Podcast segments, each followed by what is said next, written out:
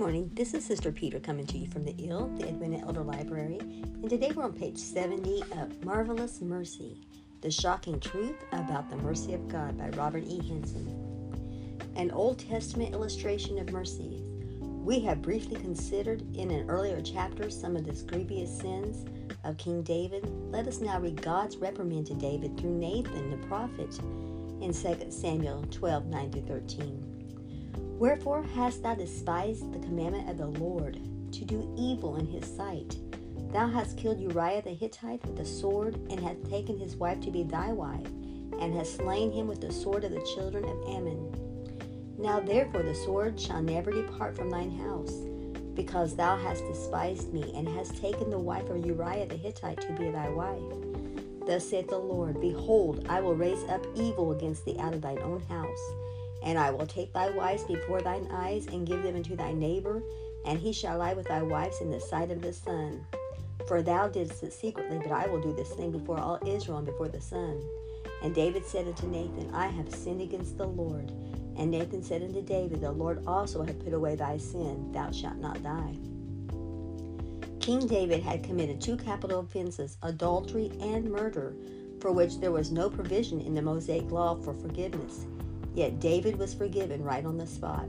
This was so even though there was no sacrifice prescribed or afforded for such sins. How could this be? Was it because David was the king? Was he God's pet?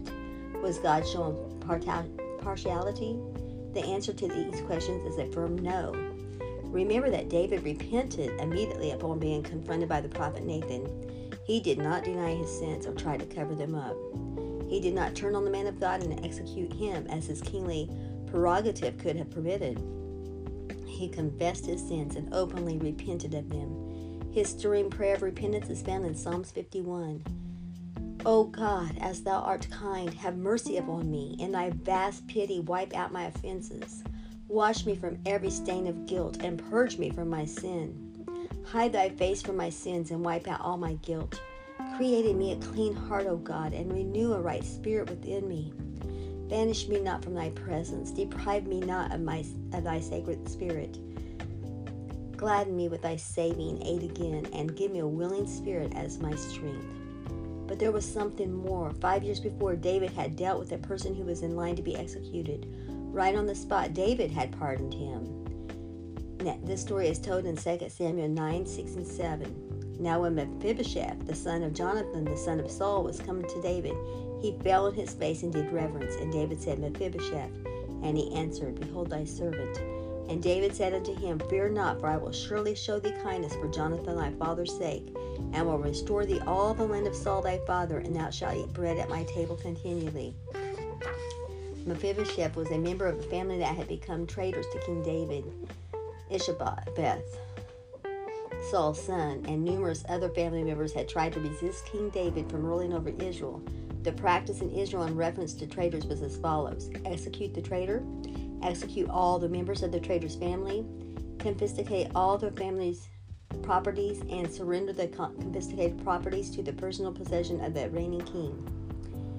When Mephibosheth was led to King David, he was very afraid. However, David showed mercy by sparing Mephibosheth's life.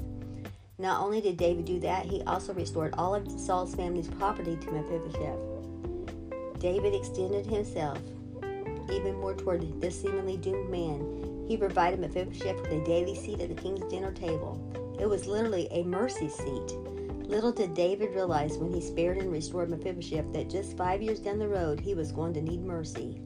God granted mercy to David because David was merciful to someone else who was in line to be executed. James 2:13. For the judgment will be merciless to the man who has shown no mercy, whereas the merciful life will triumph in the face of judgment. It is an eternal principle. Blessed are, are the merciful, for they shall obtain mercy. Isn't that wonderful to know that God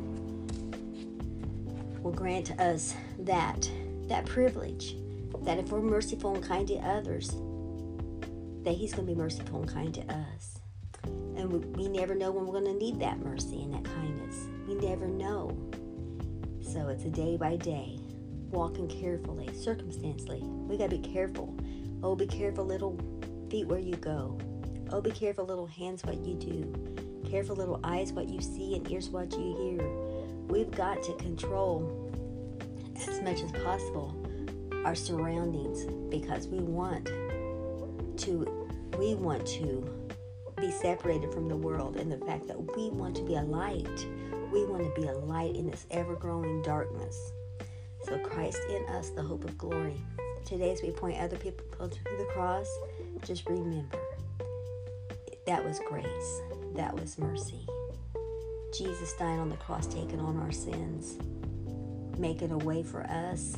His grace was making a way for us to repent making a way for us to be baptized in his precious name and filled with his spirit.